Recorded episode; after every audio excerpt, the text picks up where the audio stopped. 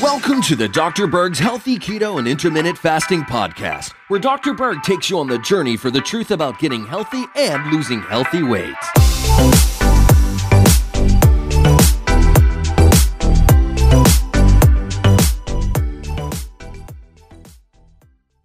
Well, finally, we have this cancer study done and published in a journal, and I will put that link down below. Many of you have contributed to this cancer study that we did in Europe. It was a study done on mice.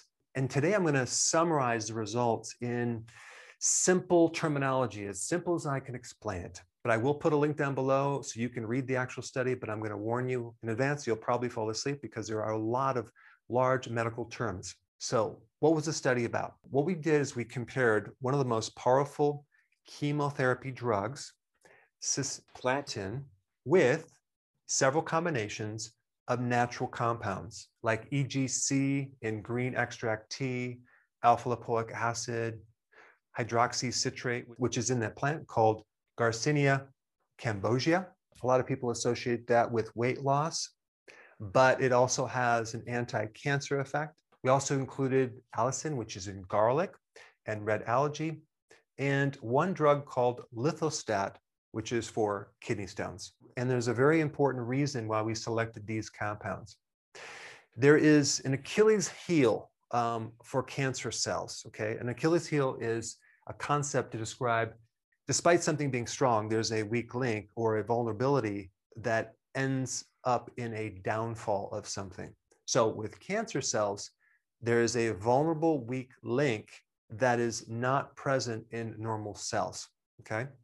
And I'm going to try to explain this in the simplest terms as I can. Just picture the cancer cells having this little door, okay?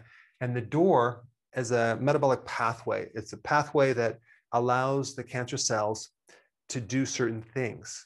This specific enzyme or door is called SCOT. That's the short name that allows the cancer cells to build its membranes, okay? So the strategy that we used was to block the raw materials necessary to build the membrane. We did not try to starve off the fuel for cancer. We just focused on inhibiting the formation of a cancer cell's membrane because without that membrane, the cancer cells can't grow. So we selected mostly natural things that inhibit SCOT, inhibit this enzyme. And we found some very interesting things, okay? Not only did the results end up being 70% of what this powerful chemo drug did, let's just say that this drug killed 100% of all the cancer cells, right? Well, various combinations of natural compounds killed 70% of those cancer cells. Was it 100%? No, but it was 70%, and that is significant.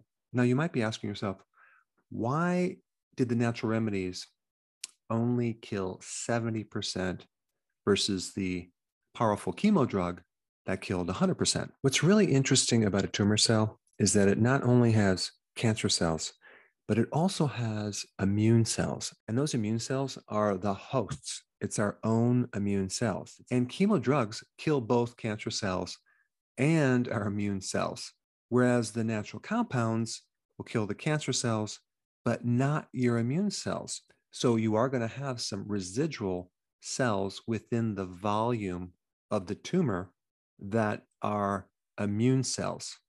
Because at the end of our study, they really looked at the volume shrinkage of a tumor.